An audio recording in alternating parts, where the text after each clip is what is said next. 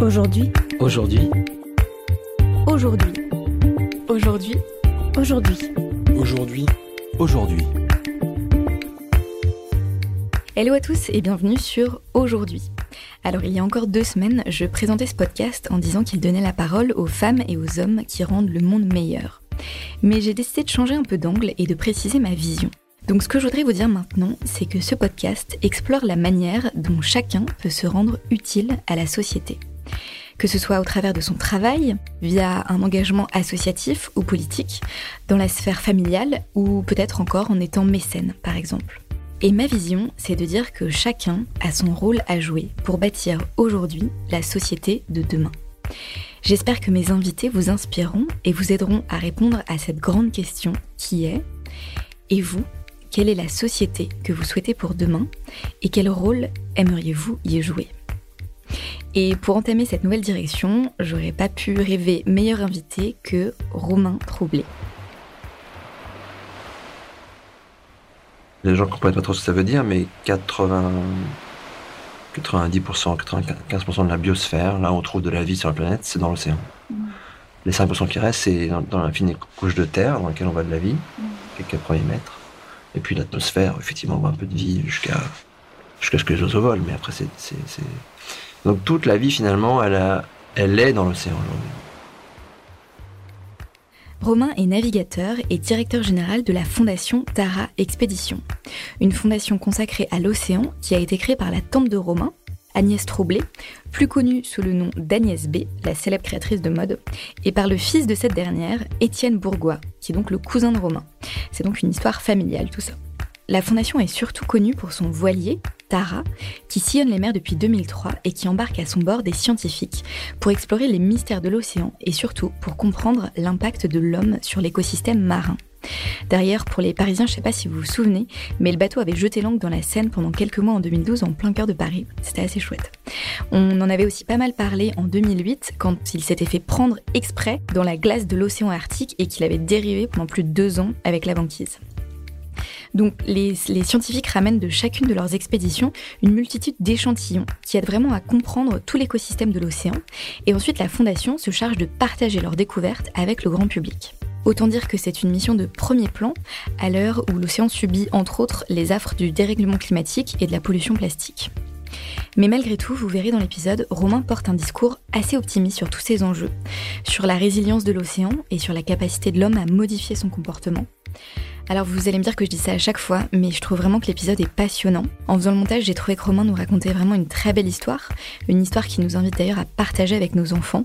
Et j'espère que quand vous aurez écouté l'épisode, vous serez d'accord avec moi pour dire qu'il nous a vraiment fait un beau cadeau avec cet épisode. Pour vous donner un petit avant-goût, je peux vous dire qu'avec Romain, on a parlé de l'apparition de la vie sur Terre il y a 4 milliards d'années, des expéditions Tara, passées et à venir, ou encore de déterrer des mammouths congelés. J'espère que l'épisode vous plaira. Je vous souhaite une très bonne écoute. Bonjour Romain, bienvenue sur aujourd'hui sur le podcast. Euh, merci beaucoup d'avoir pris le temps de, de- de venir faire cette interview, surtout que je sais que vous n'avez pas beaucoup de temps et qu'on sera un peu couru après pour l'organiser. C'est un plaisir. bon, super. Et euh, d'autant plus qu'il y a pas mal d'auditeurs qui m'ont euh, réclamé justement un épisode sur l'océan, sur sa- la préservation de l'océan. Mhm. Et donc, je suis très heureuse de pouvoir enfin donner un peu de place à cette thématique qui, je pense, est super importante. Mais avant qu'on parle d'océan, euh, et je voudrais un petit peu parler de vous. Mhm. Euh, je sais donc que vous êtes un grand amoureux de la mer, de l'océan depuis tout petit. Euh, vous, avez, vous êtes un grand navigateur, vous avez euh, notamment été régatier, vous avez participé deux fois à la Coupe de l'Amérique au début des années 2000, donc une grande course de bateau pour ceux qui ne le savent pas. Et je voulais, pour commencer ce podcast, que vous me disiez un petit peu d'où venait cette passion pour l'océan. Euh, la passion de la nature en général, hein, parce que j'étais élevé tout le temps à, la montagne, en province, au bord de la mer. J'ai toujours été euh, la chance de passer beaucoup de temps en mer euh, petit. Mon Mhm. père était euh, aussi régatier à l'époque. euh, voilà, beaucoup de temps en mer. Un grand-père qui était passionné par la mer, avocat par ailleurs, mais passionné par la mer depuis toujours. Donc j'ai baigné là-dedans. Et Mhm. puis j'ai grandi beaucoup, ouais, comme je l'ai dit, dehors beaucoup. Donc c'est un peu le grand air. Et, et puis la mer, c'est ce endroit on est, on est nulle part aussi bien qu'en mer. Je crois que, en tout cas moi, j'ai la liberté de, de mouvement, d'action, de, le calme aussi parfois, la force des éléments aussi, c'est quelque chose qui Mhm. m'attire. Ok, d'accord. Et du coup, c'était naturel pour vous de travailler en rapport avec l'océan? Au départ, j'étais la mer, c'était la compétition, hein, c'était la régate, c'était l'America's Cup, c'est même une compétition, un sport mécanique, mais ça reste quand même euh, l'excellence. le- On se bat pour les pour être plus vite, etc. Et puis euh, petit à petit, euh, euh, ça, ma vie s'est tournée vers vers la vers la mer et en fait j'ai fait beaucoup de, de, de biologie moléculaire, de sciences dans, ma, dans mes études. Et finalement, ce bateau Tara, ce projet Tara qui a été monté par, par, mes, par ma famille, Mhm.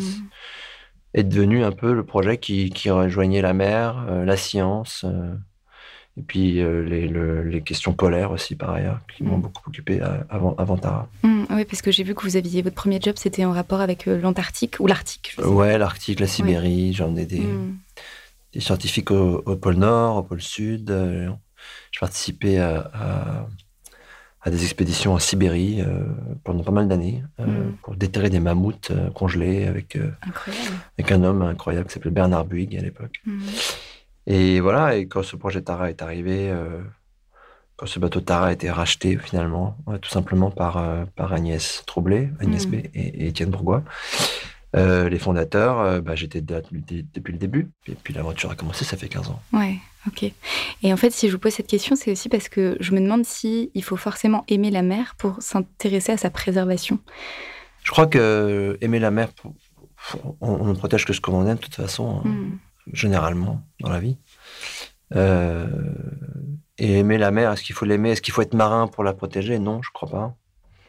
On peut très bien, il y a beaucoup de gens qui vont, qui vont jamais en mer, mais qui adorent cette, euh, cette étendue incroyable qui est devant eux, devant eux quand ils sont sur le littoral.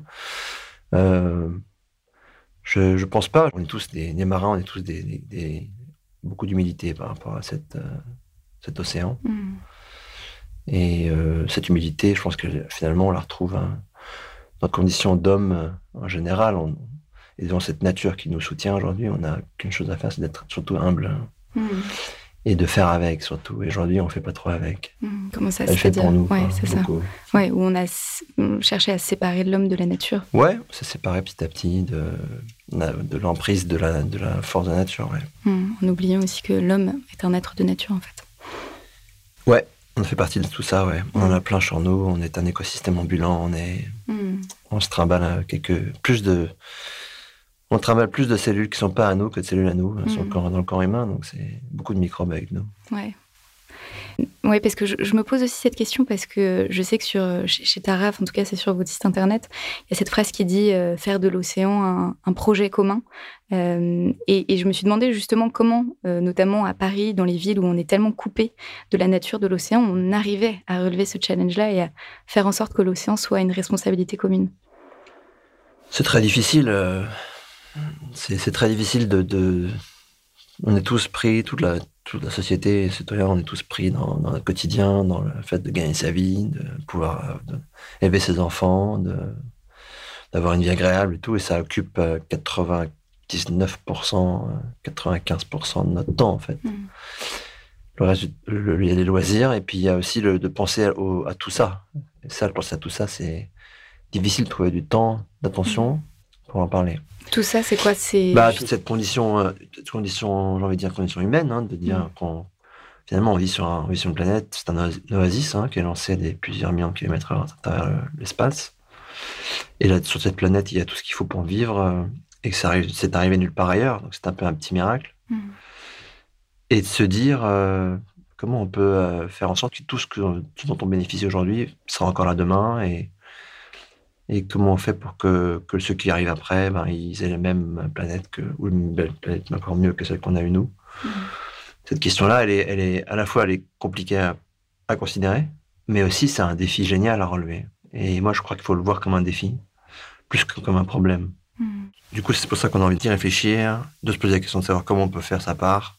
Je pense qu'il n'y a pas de fatalité, en fait. On a beaucoup tendance à dire, euh, est-ce que c'est pas trop tard euh. Je crois que c'est jamais trop tard. Je crois que la fatalité, n'existe pas.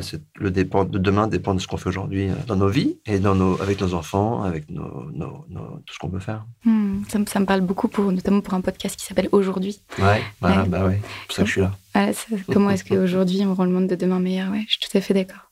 Et hum, en fait, du coup, je voudrais maintenant parler un peu plus de l'océan et rappeler quelque chose, parce que je ne sais pas si tout le monde est très au clair là-dessus, mais en fait, pourquoi c'est important de préserver l'océan? Je pense qu'on ne le sait pas assez, en fait. Bah ouais, l'océan, c'est les trois quarts du globe, presque, en surface. C'est très grand. Euh, c'est très grand en surface, en étendue, c'est très grand. Euh, on dit, les gens ne comprennent pas trop ce que ça veut dire, mais 80, 90%, 95% de la biosphère, là où on trouve de la vie sur la planète, c'est dans l'océan. Mmh. Les 5% qui restent, c'est dans, l'infinie couche de terre dans laquelle on voit de la vie, mmh. Quelques premiers mètres. Donc toute la vie, finalement, elle, a, elle, elle est dans l'océan aujourd'hui. Tous, tous ces microbes, toute cette origine de la vie, euh, tout est né là-dedans. Et, et cet océan, tous les jours, il nous permet de stocker du carbone. Il stocke autant de carbone que les forêts. Mmh. Ouais, ça, c'est quelque chose qu'on ne sait pas trop. Non, c'est le deuxième poumon, j'ai envie de dire, même si il fournit pas autant d'oxygène chaque jour, mais il a fourni dans l'histoire de la planète beaucoup d'oxygène. Mmh. Oui, je, voyais les chiffres, de, il fournit 50% de l'oxygène de la planète. Oui, alors on dit, quand on respire une fois sur deux, c'est grâce à l'océan, une fois sur deux, c'est grâce aux forêts, en tout cas à la photosynthèse, euh, mmh. aux plantes vertes euh, sur, sur la Terre, sur les parties, terrestres, les parties euh, émergées. voilà, et puis cet océan, il nourrit beaucoup de gens. c'est là que se passe, une, comme sur la Terre, mais c'est là aussi que se passe un, un truc dingue, c'est qu'avec quelques atomes et de l'énergie solaire, on, la vie dans l'océan construit de la, de la, matière organique hmm. qui est ensuite mangée par des plus grosses bêtes, puis par des poissons, puis par nous. Donc c'est hmm. c'est une alchimie qui s'y passe et, et, elle est, on n'en connaît pas grand-chose en fait. Hmm. On, on, on, imagine que est fragile, on imagine que, on voit qu'on a des impacts directs sur cet écosystème, mais on est encore des ignorants. Euh, il y a des, hommes qui mettent des milliards pour aller sur Mars. Euh, il y a d'autres hommes qui mettent des milliards pour comprendre ce qu'il y a sur notre planète et, mieux l'exploiter, mieux le protéger, mieux le comprendre. Euh. Un peu comme euh, des chercheurs qui cherchent à comprendre des maladies. pour comprendre une maladie, il faut étudier le corps humain hmm. pour trouver des remèdes. Et c'est pareil, pareil pour l'océan. Pour comprendre comment mieux le protéger demain, il faut il faut comprendre comment ça marche. Et aujourd'hui, on connaît pas grand-chose. Hmm, d'accord. Mais en plus, c'est super intéressant que vous parliez de cette vie-là et que quand vous parlez de la vie, vous commencez par parler des, des, micro-organismes. En effet, j'avais pas du tout ça en tête. Moi, j'imaginais des poissons, des pieuvres. Ah ouais, la vie, c'est des micro-organismes. Sur la planète, c'est... elle est arrivée comme ça, la vie. Ouais. Elle a apparu, elle a apparu, on sait pas trop comment, mais elle est comme ça. Elle est partie, partie d'une bactérie ou deux, hmm. euh, pour raccourcir. Et... Euh, et cet écosystème-là, en fait, il, ce qui est fou, c'est que peut-être toute cette biomasse microscopique de l'océan, tous les 15 jours, elle se renouvelle dans la mer. Mm. Elle vit, elle naît, elle se crée, elle se multiplie, elle se développe et elle meurt tous les 15 jours quasiment le mm. cycle. Donc c'est une machine. On a affaire à une machine climatique, une machine à faire des protéines, une machine à stocker du carbone, à produire l'oxygène, qui est complètement dingue. C'est incroyable. Et qui qui est invisible, mm. mais qui euh, œuvre euh, tout le temps, toujours, sans qu'on s'en rende vraiment compte. Donc mm. on n'a pas trop conscience de ça.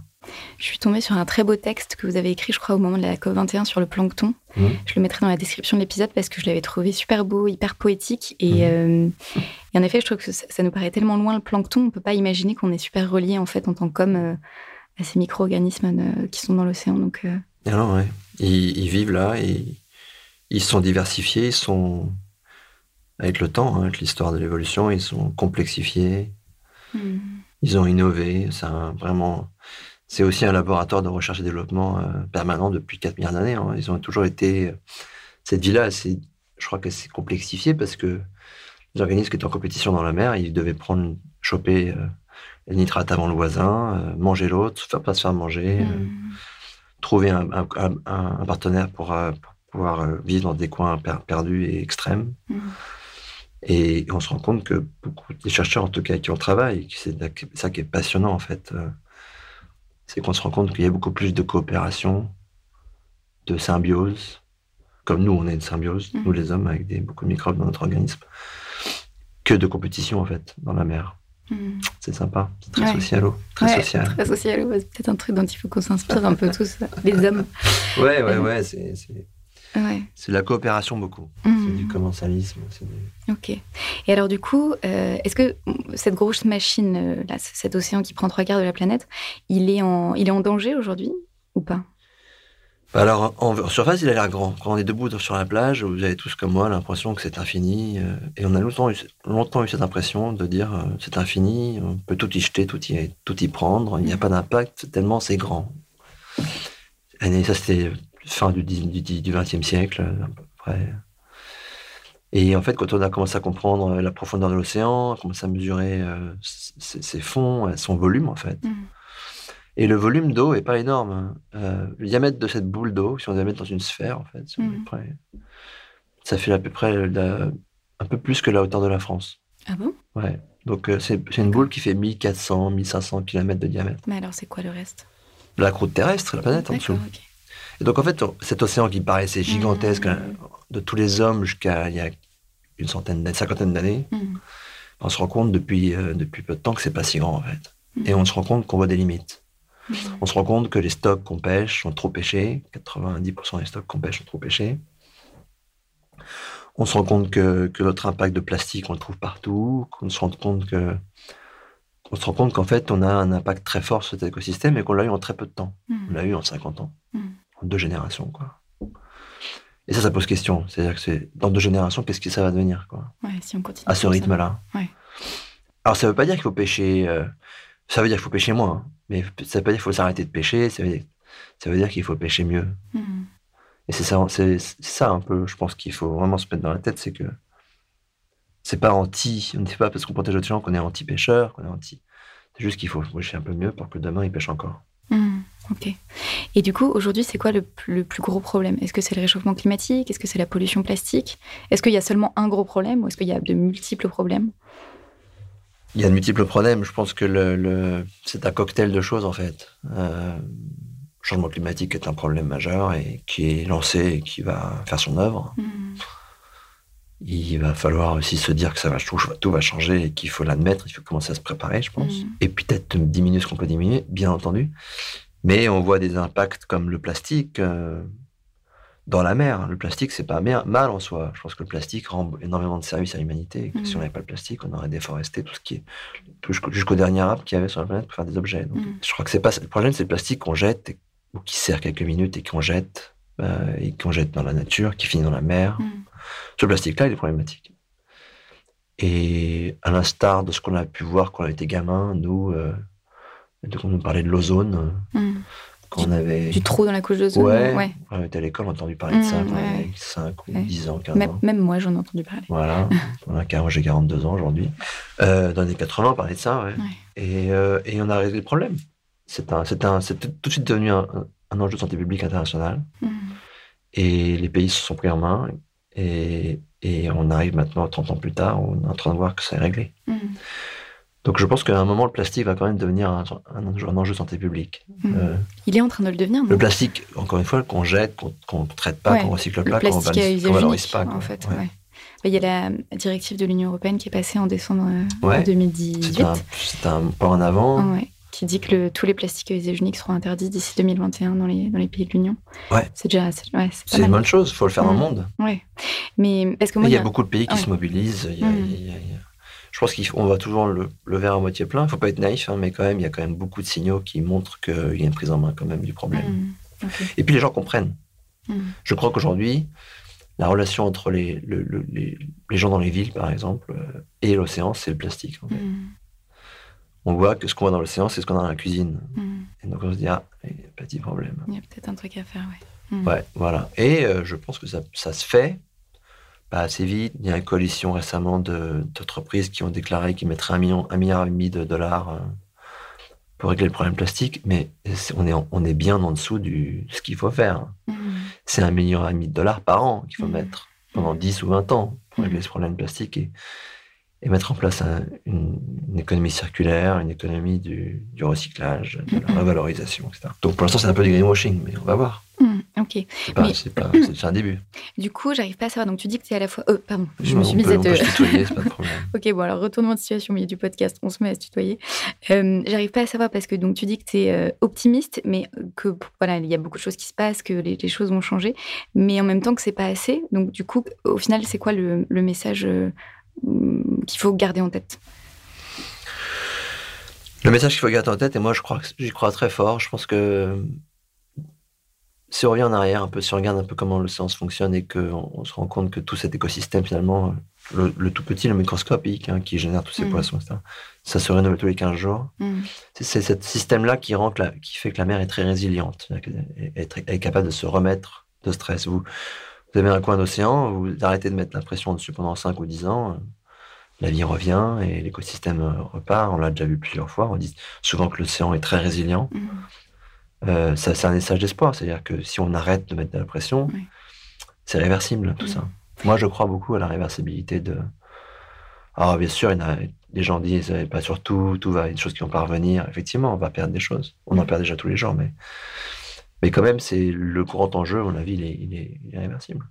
Et t'as pas peur que ce discours-là, ça justement encourage les gens à pas forcément Ah changer bah non, leur parce comportement? réversible que si on bouge les fesses. Ouais, c'est ça. Donc Mhm. voilà, c'est irréversible si on et si on fait notre Ouais. et, et c'est pas forcément punitif. Je crois qu'il faut passer au- la conscience punitive ou le, le- je pense qu'elle a fait son temps en fait. Les gens, ils sont déjà trop stress dans la vie de tous les jours pour euh, en plus se dire oh là là, bah, je consomme du plastique, il faut pas que je fasse ci, il faut pas que je fasse ça. euh. Il faut le prendre comme un comme un défi, ouais, comme un comme le défi de faire 10 000 pas par jour pour la santé, quoi. Hum, Ben, mieux, vaut mieux voir le, le verre à moitié plein et comment on fait trouver des solutions plutôt que de se dire euh, bah, qu'on a tout foutu en l'air, quoi, et Mhm. que et que et, et, et, et que il n'y a pas de solution ou qu'on ne trouvera pas de solution. euh. Ça va changer. Tout Mhm. ce qu'on connaît aujourd'hui va changer, l'écosystème va changer, notre façon de vivre va sans doute changer, Qu'est- Qu'est-ce qui va changer concrètement, par exemple? Le climat va changer, les tempêtes vont être plus fortes, plus fréquentes en tout cas. euh, L'eau va monter, c'est sûr qu'elle va monter. Donc des parties de terre seront immergées, ça veut dire? Oui, oui, Ouais. oui. Hum, qu'on fait pousser en France va sans doute changer. euh. Et à quel euh, horizon, selon toi? À mon avis, à l'horizon avant la fin, avant que je meure, Hum, avant la fin de ma vie, sera, si, tout va bien, euh, 2050, 2070 par là. Mm. Et hum, mais c'est marrant parce que ça a pas l'air de, te- enfin t'as pas l'air de trouver ça trop grave en fait. C'est vrai que tu l'as Si, il y a urgence, Ouais. il y a urgence et c'est grave, mais si on se flagelle en disant c'est très très grave et, en fait on a, il faut garder, ce- il faut garder cet espoir, il faut Mm. garder, euh, il faut garder ces victoires qu'on a. Pour aller plus loin, il faut toujours se, se construire sur ces victoires. Hum, On construit rien sur des échecs, sur des, sur des visions noires du monde. Il faut construire sur un, monde qu'on a envie d'avoir. hum, Et moi, c'est ça qui me motive avec ce projet et c'est- je crois que ce qui motive tous les marins et les scientifiques qui en travaillent, c'est que on se dit, quand même, faut quand même qu'on arrive à, à comprendre comment demain ça va changer. Quoi. hum, Personne n'est capable de dire comment ça va évoluer demain avec le changement climatique, comment euh, cette, cette, cette pompe à carbone vont fonctionner, euh, comment les poissons vont se développer. On n'a pas trop d'idées. quoi. hein. hum, C'est tellement compliqué. hum. La vie est tellement compliquée à décrire que. Mais euh, moi, je crois qu'il y a beaucoup d'opportunités. Et je crois qu'il y a beaucoup de choses à faire. Il y a, il y a beaucoup de succès à, à- à remporter. Ok. Et alors du coup concrètement, si on parle un peu plus de Tara, euh, comment vous agissez euh, concrètement pour euh, apprendre justement un peu plus de cet océan, le décrypter un peu plus Alors, si on devait résumer ça, je pense que depuis dix ans maintenant, je pense qu'on. on- Ce travail, un, Tara, c'est un travail collectif. hein. Mm. C'est des scientifiques de, de leur laboratoire, de tous les de 8-10 pays en général, qui se mettent ensemble. En général, il y a une vingtaine, 25 laboratoires dans, dans 8-10 pays qui sont impliqués sur les projets, qu'on, les programmes qu'on met en place. Et on s'intéresse à un écosystème, et on s'intéresse à cet écosystème dans le plus endroit possible de la planète. Et on compare les choses. Hum, Pourquoi ici ça évolue comme ça et pas là? Qu'est-ce qui est différent? On s'intéresse à la vie, surtout marine, hein, hum, à ce qui vit dans la mer, pas vraiment à la- pas, pas que à le- à l'eau. Et, euh, et en fait, on, on- on construit, on- je crois qu'on on construit de l'expertise.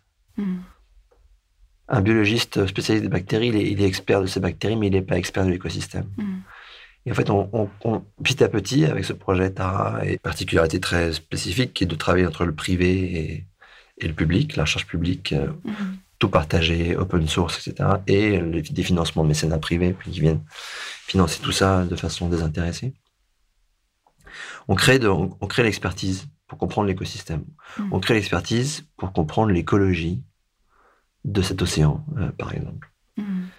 Et aujourd'hui, euh, les, sciences sont devenues tellement pointues que, que, cette expertise, finalement, elle est compliquée à mettre en place. Parce qu'il faut mettre en place des gens qui, des gens qui se parlent pas forcément, qui parlent pas la même, les mêmes mots, la même sémantique, euh, et ça prend du temps. Et je crois que ce qu'on a réussi à faire avec Tara, et dont je suis peut-être le plus fier avec, avec les scientifiques qui ont monté ce projet et avec, tous les mécènes et les fondateurs, c'est que on arrive à, on a commencé à créer cette expertise. Quoi. Et elle dure parce que les gens qui ont travaillé depuis 10 ans sont toujours les mêmes. Mmh. Et c'est parti pour euh, jusqu'à la fin de nos vies, je crois. Mmh. carrément jusqu'à la fin de nos vies. Bah ouais, parce que c'est un projet qui est tellement, qui met le doigt sur tellement d'inconnus que c'est passionnant, quoi. Ouais. Ouais, et puis en effet. Plein de euh, questions qui arrivent, qui restent encore à régler, à poser. Euh. Et puis, on fait ça, et en même temps, on essaie de partager ça avec, euh, avec, vous tous, quoi. Mmh, ouais, avec le grand public. Ouais, on essaie de la partager avec les enfants dans les écoles. C'est pour ça qu'on peut pas.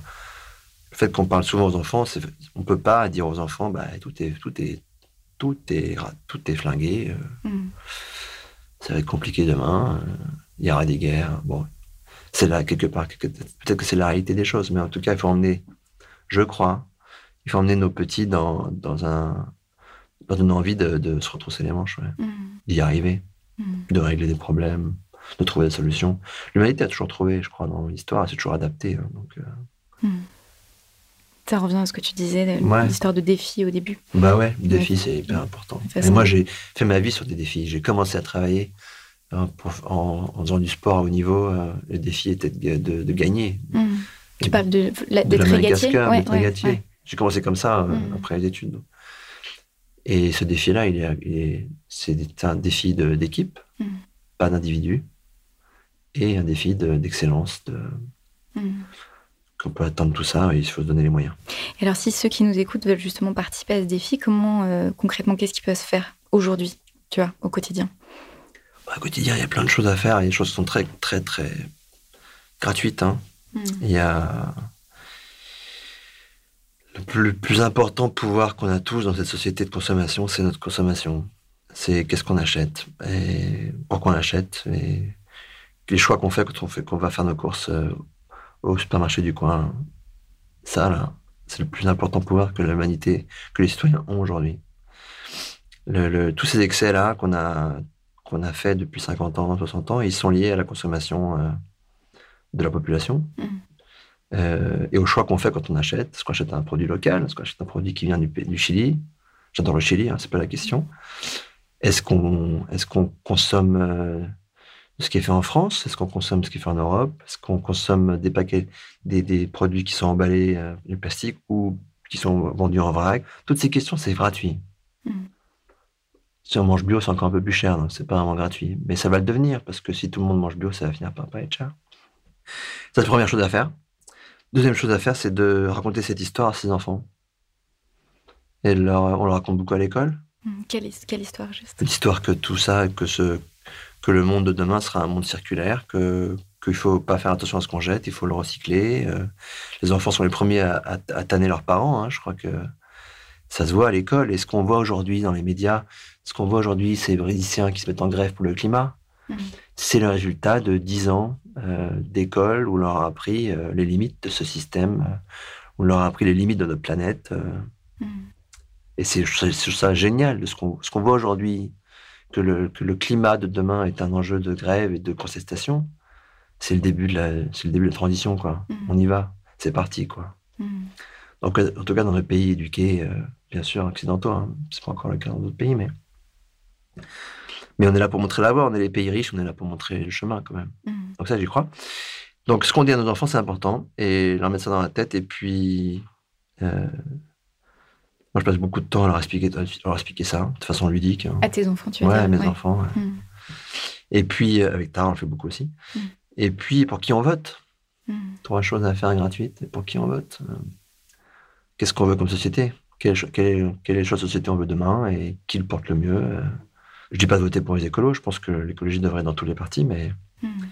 Donc, qui, qui a les programmes les plus, les plus cohérents quoi, dans cette Mhm. histoire de, de demain Euh, Voilà à peu près. Et puis bien sûr, il faut aider les ONG, il faut aider la philanthropie, il faut partager. euh. On a la chance d'avoir une fondatrice euh, mécène qui s'appelle Agnès B, qui passe son temps à dire à tout le monde il faut partager, il faut partager, il faut partager, il faut rendre à la société ce qu'elle a donné. Mhm. Elle a la chance d'avoir réussi et, et- et je pense que elle est trop. Les gens comme elle sont bien trop rares aujourd'hui. Et alors c'est marrant justement que tu parles d'elle et donc de son fils euh, Étienne Bourgois qui est ton cousin et donc Agnès B c'est ta tante. Pourquoi est-ce qu'ils se sont ils ont choisi cette cause-là de, de l'océan à la base? Tu saurais dire ou pas? Bah, Agnès, depuis 40 ans, elle, elle soutient l'art contemporain, elle soutient l'abbé Pierre, elle soutient les beaux-arts, elle soutient l'art contemporain. euh, J'ai déjà dit, elle soutient euh, des artistes en direct, euh, des hommes et des femmes qu'elle, dont elle tombe, euh, euh, elle a de l'affection pour. euh. Et puis, euh, il y, a, il y a 15 ans, euh, avec Étienne, elles se sont dit, bah tiens, on est fous de bateau, on a tous le même grand-père. On a tous été élevés là-dedans, on est tous passionnés un peu par la mer, et qu'est-ce qu'on pourrait? Et puis ce bateau était à vendre, et c'était l'occasion qui a fait le larron, comme on dit. Et ben tiens, avec ce bateau, on pourrait refaire des, des- des aventures humaines, Mhm. non pas euh, Agnès, Étienne ou moi, c'est pas ça le sujet, c'est pas un ego qui va dire, Ah, je vais vous Mhm. montrer ce que je vais autour du monde. Non, c'est de mettre tout le bateau à disposition de, de tous. Euh, Agnès dit souvent, Étienne aussi, euh, ce bateau, il est à tout le monde, il n'est pas à nous. Ouais. Et, euh, je crois qu'Agnès a dû dormir deux nuits à bord depuis 15 ans. Mhm. Donc, et c'était de dire, on va reparler de la mer aux gens. On va re, au début, c'était vraiment l'intuition de dire, il faut reparler de la mer aux gens. Le, le commandant Cousteau, qui était le français le plus connu dans le monde, euh, ben, les gens comme nous, de 40 ans, non, on sait qui c'est, mais les, les enfants de moins de 20 ans, ils savent pas qui c'est. On n'a jamais entendu parler de cet homme qui a mis l'océan dans la tête des gens, qui a fait rentrer l'océan dans les, dans les sociétés. Et il n'y a, y a plus beaucoup de moyens de le faire, il n'y a plus de storytelling finalement, de raconter cette histoire. Et donc, euh, au départ, au départ, c'était ça. Avec des artistes, euh, des petits projets scientifiques, euh, on, a- on apprenait à, à développer, quoi. Et puis, et puis voilà. Et puis, bon an, mal an, on s'est rendu compte quand même que c'était quand même beaucoup d'argent et qu'il fallait qu'il y ait vraiment un, un héritage de tout ça et un, un leg, j'ai envie de dire, pour le futur.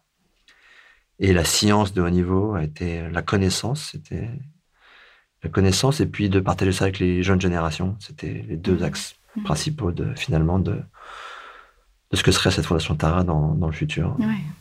Et voilà. Euh, en octobre dernier, euh, le bateau est revenu d'une expédition de deux ans dans le Pacifique euh, pour explorer les, les coraux, c'est ça? Ouais. C'était quoi votre, votre plus grand apprentissage de, de cette expédition? Euh, on parle beaucoup de changement climatique, en disant oh là là, les coraux, ils, ils résistent pas au changement climatique, c'est une catastrophe. Bon, il a bon dos au changement climatique, je vais vous dire. Moi, je pense que un des problèmes du corail aussi, c'est ce qu'on fait sur la côte. Mhm. On a vu des écosystèmes de corail qui étaient complètement pristines, dans des coins qui étaient euh, reculés, Mhm. mais aussi dans des coins qui étaient habités. Et puis, on a eu des écosystèmes de corail qui étaient complètement détruits à 95%, euh, dans des coins qui étaient très habités, très développés, où on faisait à peu près n'importe quoi depuis 20 ans. Mhm.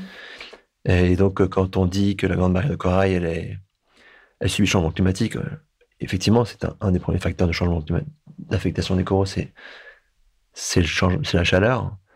Mais les pressions anthropiques locales, elles ont un rôle majeur, je pense, pour la résistance des coraux. Mhm. Et ça, c'est réversible. C'est Mhm. réversible en 10 ans hein, de Mhm. politique publique. Ça, c'est ce que j'ai, moi, c'est ce que j'ai retenu de cette expédition. C'est que, effectivement, le changement climatique, c'est un problème, mais déjà, on a quelques trucs à régler qui sont finançables, qui, sont, qui, qui ont un retour sur investissement assez rapide pour les populations et qui il va aider grandement l'écosystème à résister. Et, mais ça, c'est des, des choses dont les, les pays ont conscience. Ils commencent à mettre en place des, des politiques publiques en Ah ce ben, on commence à, on commence à, je pense que les travaux de Tara vont un peu changer la façon dont on voit tout ça, ouais. Mm. Ça, par contre, je pense qu'il y a un gros, un gros impact de cette expédition, qui est la plus grosse jamais menée sur des, sur des récifs dans le monde aujourd'hui. hein. Mhm. Là, c'était dans le Pacifique, donc, Ouais. mais les coraux, ils sont partout dans le monde ou pas? Je- Ils sont dans les, toutes les zones, les zones tropicales, euh, Ok. dans l'océan Indien, dans l'Atlantique et dans le Pacifique. ouais. Ok. Et là, on avait choisi de s'intéresser au co-Pacifique, Et donc, là, dans non. 40 endroits différents du Pacifique, et on va comparer pourquoi ces récifs-là résistent, ceux-là non, etc. etc. Mhm. Pour Et, comprendre des choses. et globalement, leur état act- actuel, il est comment? Bon, il y en a beaucoup qui ont blanchi et qui ont récupéré, d'autres qui ont blanchi et qui n'ont pas récupéré. Il y a un peu de tout. C'est très, très varié, en fait. C'est ça qui Mhm. m'a frappé le plus euh, aussi. Ce que je l'ai dit avant, c'est, ça, revient- ça revient à ça, hein, mais c'est que c'est pas tout blanchi, c'est pas tout en bonne santé, c'est très varié. Mhm. D'accord, ok. Et euh, il y a un truc aussi euh, qui m'avait fait rêver à l'époque. euh, donc, c'est je crois, votre première expédition, c'était en Arctique. En Arctique, ouais. Donc, c'est au pôle, Pôle Nord. Nord, ouais, ouais, c'est un océan. Ah, ah, c'est un océan. Ben oui, D'accord. le pôle sud est un continent et le Ouais. pôle nord est un Oui, c'est océan. ça. Tu vois, comme quoi, Je je révise mes cours de géographie. Et donc, ça, le bateau s'était pris exprès dans les glaces et Ouais. avait dérivé pendant Ouais. des semaines, c'est ça? Pendant un an et demi. Un an et demi. Mm. Ok. Et euh, Faire de la recherche, et comprendre l'enjeu du changement climatique, comprendre pourquoi cette glace, cette mer gelée, mm, avait gelé euh, deux fois moins en, en- en 30 ans et avait perdu euh, les trois quarts de son volume de glace en 30 ans. Et alors, du coup, vous avez trouvé des. Et ouais, la chaleur, clairement, la chaleur vient à la fois de l'atmosphère, de nos, de nos contrées à nous, Mm. et à la fois par la mer, parce qu'on voit des, eaux- des- de l'eau chaude qui revient au cœur de l'Arctique, Mm. Qui fait fondre tout ça. Des calories qui apportent des calories, qui fait fondre toute, le- toute la machine. La question suivante à laquelle on va essayer de répondre dans les années qui viennent avec Tara et d'autres et d'autres projets que la Fondation développe, c'est quel est l'impact de tous ces changements sur l'écosystème arctique euh, Mm. Que va devenir cet Arctique euh, que, Sachant que toutes les espèces, tous les écosystèmes qu'on voit en Atlantique, elles, elles migrent Mm. avec, avec la température, ils migrent de 10-15 km par an vers le nord. D'accord. On pêchait la morue en Écosse, on la pêche maintenant en Norvège. Donc tout ça, c'est... Ça va arriver en Arctique, à un moment, ça va s'arrêter. Mm. Et pourquoi ils migrent vers le nord Bah, parce que l'écosystème, parce que les planctons qui mangent ne- se développent à une certaine de Mm. température et de... Et donc, ils, ils bougent avec la, la température de la Mm. mer qui chauffe. Et donc, tout ce petit monde, euh, bon an, mal an, euh, Mm. se déplace tranquillement vers le nord tous, tous les ans, Mm. Donc, depuis c'est- 30 ans. ça veut aussi dire, du coup, que pour les hommes qui voudront pêcher, faudra pêcher de plus en plus. Bah, au Aujourd'hui, on pêche, euh, ouais. ouais, on pêche beaucoup de morue euh, en, en Lofoten, en nord de la Norvège, Mm. Ok. etc. Donc, ça, ça, ça évolue. Et maintenant, on pêche le maigre qu'on pêchait au Portugal avant, on le pêche en Bretagne. Donc, c'est- Mm. c'est- c'est- Ok. ça change. Ok. Ouais, ça Et c'est change. que le début. Ok. Et c'est, mais c'est bien ou c'est pas bien, du coup? Bah, c'est pas bien, parce qu'il Ouais. y a un moment où il y a. Après le pôle Nord, il n'y a, a pas. y a pas c'est Ouais, c'est c'est pas- fini. Ok. Donc, euh, non. Mm. Ok. Il faudrait que ça s'arrête de migrer. Ça serait bien. Et. Voilà. Et, Et ouais. puis cet été. euh, Voilà, justement, j'allais dire, euh, je crois que, mais je sais pas si tu peux encore en parler, mais en juin, faut en vous- parler. euh, nouvelle expédition. On lance une expédition, cette fois-ci pas dans des contrées perdues de la planète, mais autour de l'Europe, Ouais, chez nous. autour de la maison, chez nous. Mm. Euh, ce plastique, quand on part dans la mer, il n'est pas que dans le Pacifique, euh, au mi- au milieu de ce, ce continent de plastique. euh, il est aussi chez nous. et en fait, on va surtout s'intéresser aux fleuves, D'accord. aux 12 plus grands fleuves de- de- d'Europe. Ok. on va pas monter les fleuves, hein, Mm. mais on va aller dans des estuaires et on va essayer de voir ce qui sort. Parce qu'en fait, le, cet enjeu plastique, il n'est pas vraiment en mer. Euh, quand on vous raconte qu'on va nettoyer la mer, c'est une vue de l'esprit, c'est un, c'est mensonge. On va pas nettoyer la mer. Tous les dé- débris dans la mer sont souvent microscopiques. Ils sont pas très peu macroscopiques. Donc c'est bien de les enlever, les macroscopiques. Mais tous les microscopiques, on va pas les enlever. Donc il faudra surtout arrêter l'hémorragie. L'hémorragie, c'est des- tous ces fleuves euh, qui viennent de nos montagnes, qui, vont, qui traversent nos villes et nos sociétés et qui finissent dans la mer. Mm. Ceux-là, ils charrient beaucoup de choses et ce serait bien, qu'ils arrêtent- ça serait bien que demain, ils arrêtent de charrier du plastique. Mm. J'ai un chiffre en tête, mais dis-moi s'il est vrai, c'est que 80% des déchets de l'océan proviennent de la mer, de la terre, pardon. Ouais, c'est une estimation euh, alors, à la louche, hein, Mm. mais euh, c'est ce qu'on estime, euh, ce qui était aujourd'hui estimé, et c'est c'est sûr. Et donc le problème, il n'est pas vraiment en mer, il est à terre. Mm. Pourquoi ces plastiques se retrouvent, se retrouvent dans les ruisseaux, Mm. dans les fleuves? Par quels moyens? Quelle filière?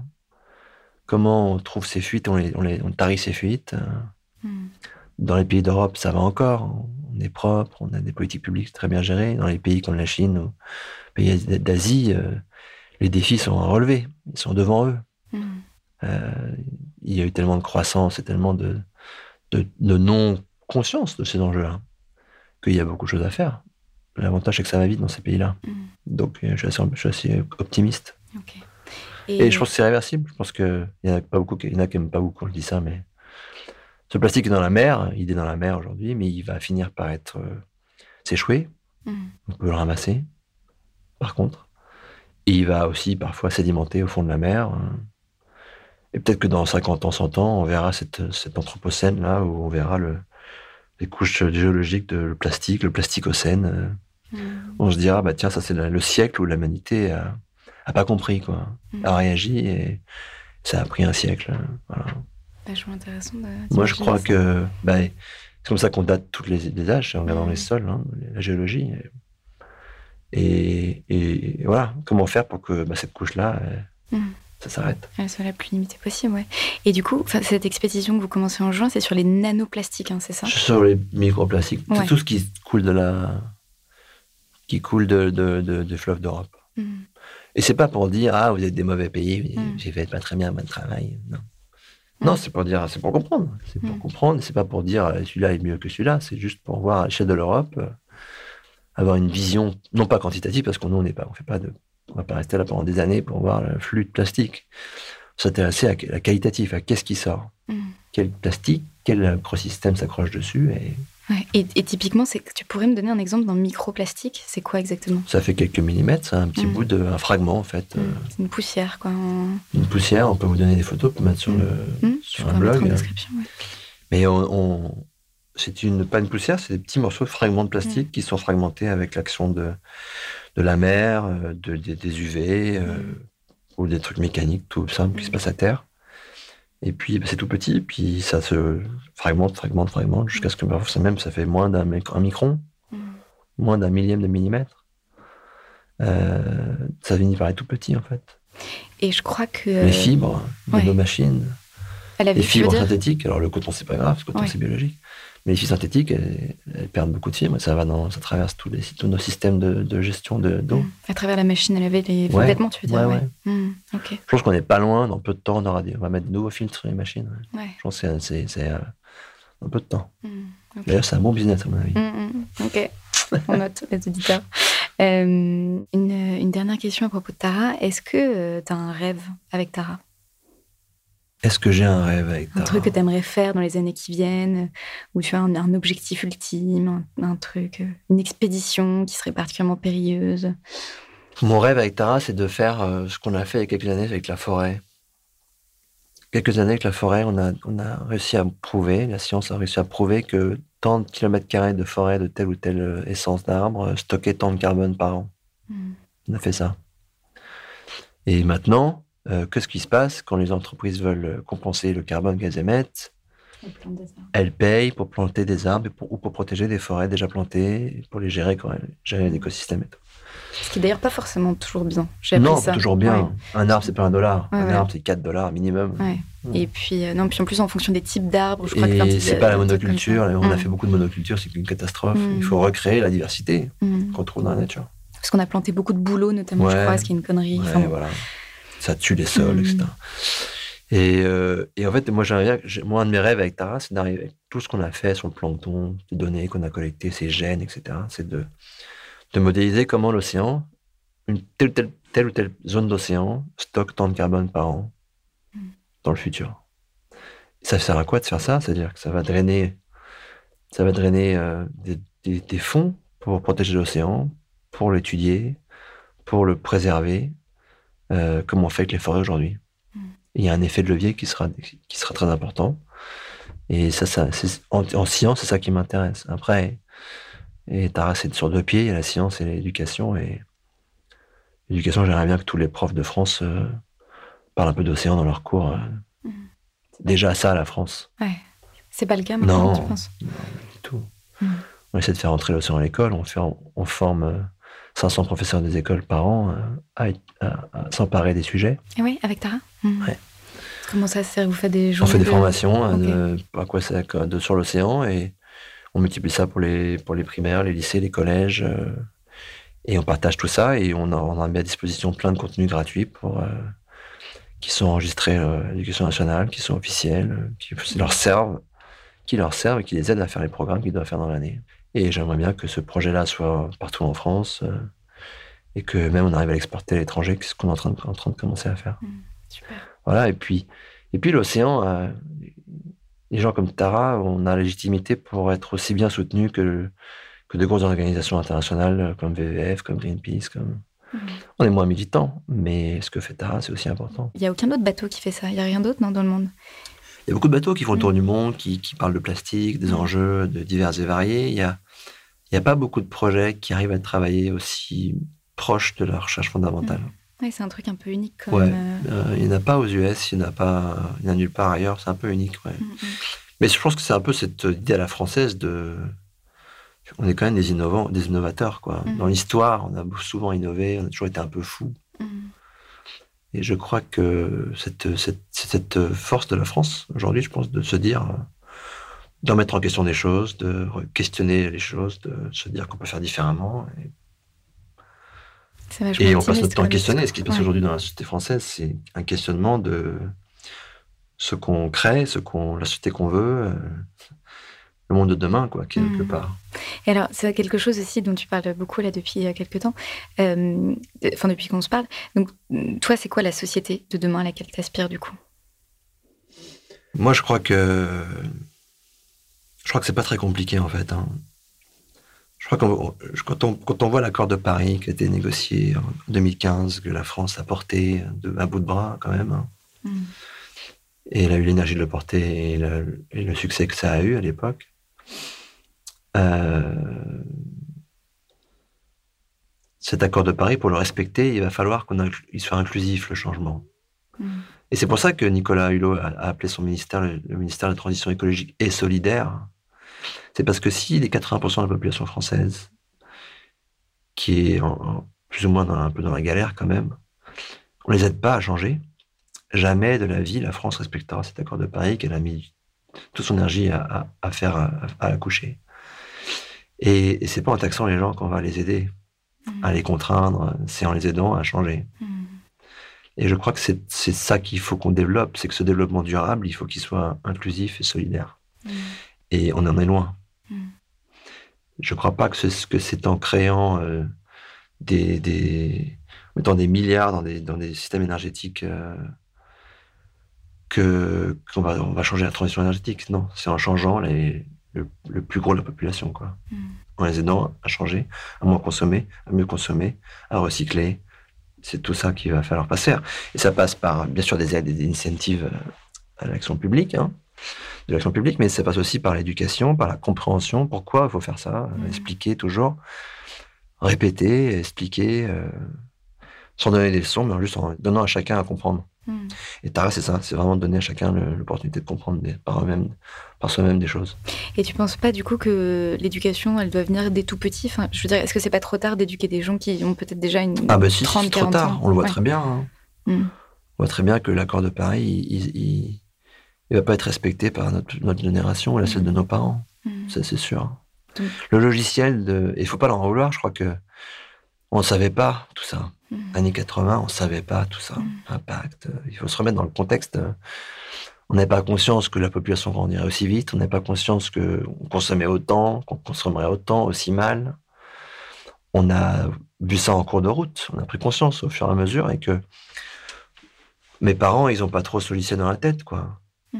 Et puis de toute façon, c'est, ils sont encore là pour euh, quelques temps et j'espère le plus longtemps possible. Et pour eux, c'est un peu derrière eux. Mm. Nous, on est aux manettes. Certains d'entre nous sont conscients. D'autres euh, trouvent ça trop compliqué de se mettre dans cette euh, pensée-là. Mm. Mais par contre, euh, de la même façon que la génération de nos parents ou que la nôtre trouve des éoliennes horribles Mm.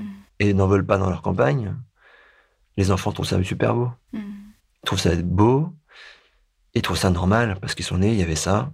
Et demain, il y en aura plus. Et ben, c'est comme ça. C'est toujours été là, en fait. Et je crois que ça, c'est important. Et je crois que la génération qui arrive, qui a 18 ans, les millénials, là, ils ont tout pour, euh, pour changer. Mm. C'est une génération très engagée en plus. En tout cas, c'est- Ouais, informés. Ouais. Ils vont se former toute leur vie. Mhm. Nous, on s'est formés à l'école, puis après, on a, fait, on, on a construit là-dessus. Mm. Aujourd'hui, ces, gens, ces jeunes-là, ils vont se former toute leur vie. Ils vont apprendre toute leur vie. Ils auront accès à l'information toute leur vie. À des mauvaises informations, à des bonnes informations. C'est le défi d'aujourd'hui, hein, tout ça. Mais T'arrives à décrypter ouais, les fake news, Ouais, euh, alors, les- ouais. quelles sont les bonnes sources, etc. Je, je voudrais parler un petit peu aussi euh, d'engagement, parce que Mhm. c'est un petit peu quelque chose euh, sur quoi je m'interroge dans ce podcast, justement. Euh, pour toi, ça veut dire quoi, s'engager? Ça veut dire quoi s'engager? C'est une bonne question. hein. Euh, moi, je suis passionné par, par tout ça. Donc, euh, Je sais même pas si, je saurais même pas dire si je suis engagé parce qu'en fait je suis passionné par ce que Mm. je fais, euh, Tu le vis, quoi, t'es incarné. euh. par euh, par, la, par cette science, par euh, cette découverte, par ce défi qu'il faut qu'on relève. J'y passe beaucoup de temps et d'énergie. c'est peut-être là mon engagement. hein. Mm. Mais c'est l'engagement de tous ces hommes et ces femmes qui bossent avec nous et qui sont des, des, des taranautes et qui sont sur ce projet. Ils sont là aussi parce qu'ils ont l'impression qu'on peut faire des choses, on peut changer. Mm. Et ils s'engagent, ils mettent leur, leur énergie, leur temps, leur temps de cerveau disponible euh, Mm. pour essayer de convaincre les autres de changer aussi. Mm. Je crois que c'est ça l'engagement, c'est de se dire que. de, de faire face à cette euh, chose qui, qui paraît quand même au départ irrésol- irrésolvable, quoi. Mm. Tous ces enjeux de demain. C'est relever un défi, en fait. Ouais, je crois que c'est ça. Ouais. ouais. Ok. Et de mettre ce qu'il faut pour le relever. Ou de faire sa part, tout simplement, parce que je pense pas que Tara changera le monde. Par contre, on aura fait euh, notre part pour la connaissance, pour la prédiction de ce qui va se passer demain, pour l'anticipation de ce qu'on va faire demain. Et puis, on aura fait notre part de donner le goût des sciences et de la recherche à des, à des gamins et le goût de protéger cet océan et cette nature qui, qui, nous, qui nous soutient tous les jours. T'as anticipé une question que j'aime bien poser, qui est la question rituelle dans ce podcast, qui est est-ce que tu dis que tu changes le monde? Du coup, la réponse que tu viens de me faire, c'est non. Bah, j'ai toujours à mes équipes qu'on va changer le monde. Mm. Parce qu'il faut, il faut tout, tout est possible. Mm. Et souvent, dans cette société, je crois qu'on a tout, souvent, on a tendance à se dire, euh, bah, c'est pas possible. Bah, si, c'est possible. En fait, changer des lois, bah, c'est pas possible. Bah, si, c'est possible. Mm. Convaincre, euh, convaincre des gens importants de la planète, euh, à la fin, ça reste une relation, une discussion entre deux personnes et c'est possible de convaincre n'importe qui, en fait. Mm.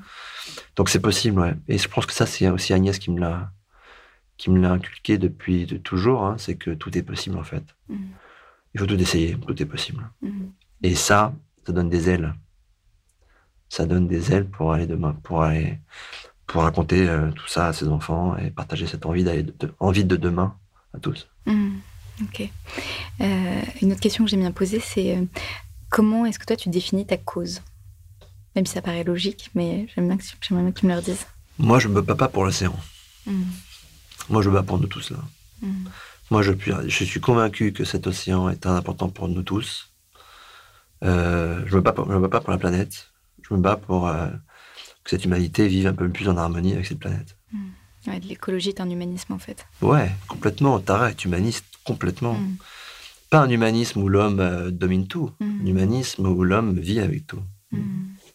Et je crois que et c'est vivre avec ce qu'il a et c'est consommer euh, de façon de façon intelligente, même pas de, même pas raisonnable ou durable, de façon intelligente euh, les ressources qui sont à, disposition, à sa disposition. C'est beau. Euh, est-ce que tu penses que tout le monde devrait avoir une cause? Une passion, je suis sûr- moi je pense que tout le monde doit avoir une passion dans la vie. Mm. Une cause, parfois cette passion c'est une cause, euh, mais la passion ça fait vivre quoi. Mm. Il y en a que la passion, plein de passions différentes, hein, mais c'est sûr que si cette passion rejoignait une cause, c'était toujours, c'est toujours bien. Toujours mieux pour le pour le pour, le- pour le- pour notre problème commun.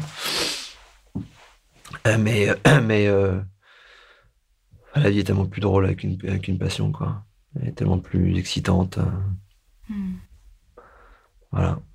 Ma passion, c'est la mer, c'est la science, c'est la connaissance, c'est trouver les moyens de de convaincre d'autres gens de changer. C'est. C'est ça qui m'anime. Ok. Et euh, qu'est-ce que donc ce podcast il s'appelle Aujourd'hui. Qu'est-ce que ça t'évoque toi aujourd'hui? Aujourd'hui, euh, ça m'époque que c'est aujourd'hui que ça se passe. hein. Mm. C'est aujourd'hui, que aujourd'hui euh, tous les jours que ça se passe. ce qu'on peut faire pour demain, c'est aujourd'hui que ça se passe. Et ça se passe pas l'un contre les autres, ça se passe avec. C'est pas en, en s'opposant à- au monde économique qu'on va changer le monde. C'est c'est avec. Il faut changer cette machine. Il faut changer ce logiciel. euh. Et beaucoup de gens diront que c'est impossible. Mm. Mais bien sûr que c'est possible. Regardez les révolutions françaises. euh, Ce qu'elles ont changé en France, dans l'histoire de la France. euh, Elles ont tout changé. Mm. Et au début, c'était impossible de, de se révolter. Ben non. On a, le, le- le peuple français montre que souvent on dit impossible n'est pas français. Mais je crois que tout est possible en fait. Mm. C'est une question de volonté, d'énergie, de, d'arriver à convaincre des gens. Je suis peut-être un rêveur, hein, je suis utopiste peut-être, mais je crois qu'on a beaucoup besoin d'utopie pour, euh, pour, améliorer notre, notre, euh, notre, notre vie ici, notre vie, notre existence. Hmm, ok, c'est beau, encore une fois. Euh, du coup, je, je- on, va, on va bientôt conclure ce podcast et euh, enfin, on le conclut même maintenant là. Euh, S'il y avait une idée forte avec laquelle il, faudrait partir justement, en- quand on appuie sur le bouton pause sur son, sur son téléphone euh, pour finir le podcast, euh, avec quelle idée est-ce que tu voudrais que les auditeurs repartent? Donc que, que tout, le monde, tout, tout le monde pense tout le temps qu'ils n'ont pas d'impact à leur niveau, que quoi qu'ils fassent, ça change rien. Ça change tout. Ça Mm. change tout. Ça change tout. euh, Et c'est ça qu'il faut garder en tête. Mm. Même si c'est petit, même si ça a l'air vraiment ridicule. euh, un, que personne ne sera parfait jamais. Moi, je suis même pas parfait. Moi, j'ai plein de trucs euh, où on est un peu schizophrène. hein. Mm. On est tous schizophrènes, mais on peut tous faire quelque chose et tout, tout ce qu'on fait, ça a un impact. Et qu'il faut le faire maintenant. Et il faut faire maintenant, ouais. Hmm. Ok. Et il faut le partager. Ok, bon, super, merci beaucoup Romain. Hello à nouveau, si vous êtes encore là, c'est peut-être que j'espère l'épisode vous a plu. Si c'est le cas, n'hésitez pas à le dire avec un commentaire ou avec des étoiles sur votre application de podcast. Je le dis à chaque fois, mais c'est vraiment le meilleur moyen de soutenir l'émission et surtout de diffuser au plus loin les messages de mes invités. Et sinon, comme d'habitude, vous pouvez retrouver toutes les infos et toutes les références évoquées pendant l'épisode dans la description de l'épisode ou sur le site aujourd'hui-lepodcast.com. En attendant, je vous dis merci encore pour votre écoute et à bientôt pour un nouvel épisode.